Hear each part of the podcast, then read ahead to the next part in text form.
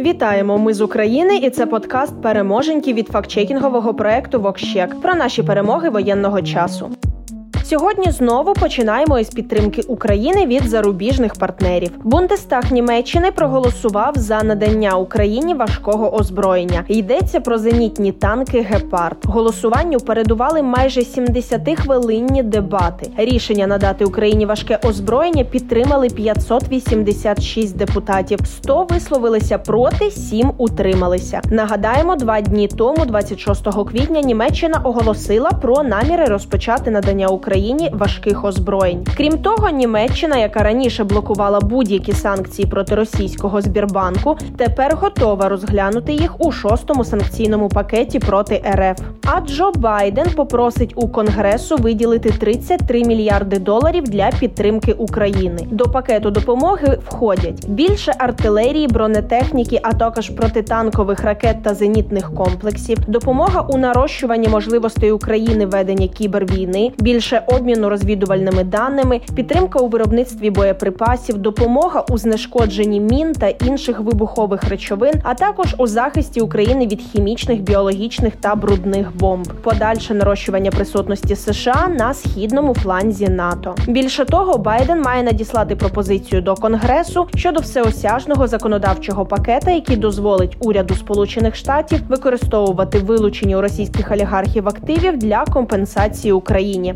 Так також радник керівника офісу президента Михайло Подоляк заявив, що Україна захищатиме себе в будь-який спосіб, зокрема завдаючи ударів по складах і базах на території Росії, і США це право підтримує. Щодо іншої підтримки та допомоги, то нижня палата парламенту Канади, Палата громад, 27 квітня одноголосно ухвалила постанову, якої визнала дії Росії під час вторгнення в Україну геноцидом. Нідерланди надішлють в Україну групу експертів для збору доказів про військові злочини РФ. А у Болгарії будуть ремонтувати українську військову техніку. Щодня нову і нову підтримку ми отримуємо не лише від країн-партнерів, а й від міжнародних компаній та організацій. Так, аукціонний будинок Крістіс проведе серію торгів на підтримку гуманітарних ініціатив в Україні та проєктів, які займаються збереженням культурної спадщини країни. А журнал Тайм створив нову обкладинку з Зеленським. А значить, українська тема продовжує бути найбільш обговорюваною у світі, як би Росія цього не хотіла.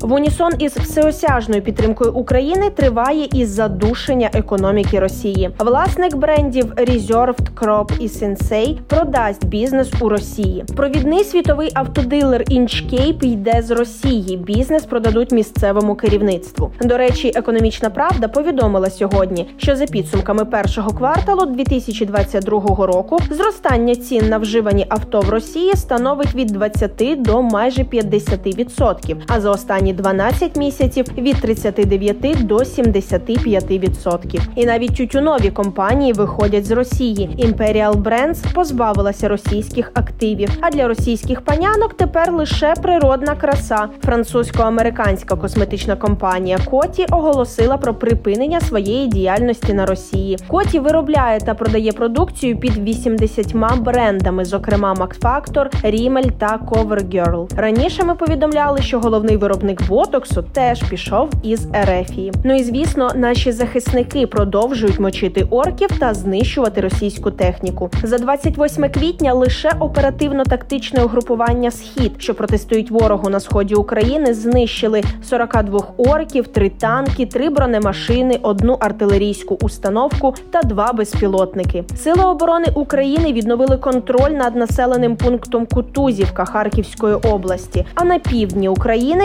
військові знищили ворожі склади боєприпасів та відбили низку атак. Ворога вкрай деморалізовано. Російські офіцери почали розстрілювати своїх солдат, щоб змусити їх наступати на Україну, кажуть в СБУ. Також сьогодні відбувся черговий обмін полоненими. Звільнили з російського полону 45 наших людей, 13 офіцерів та 20 солдатів, з яких 5 поранені, і 12 вивозять наших цивільних. Відновлюється і наша економіка. Україна вилучила російські та білоруські судна та передала на зберігання до адміністрації морських портів України. Питання щодо їх націоналізації розглядатимуть компетентні органи. А частку мігрантів та внутрішньо переміщених осіб, що повернулися додому, оцінюють вже у 25%. Такі новини із вірою у всі сили оборони України. Бажаємо вам тихої та спокійної ночі. Почуємось.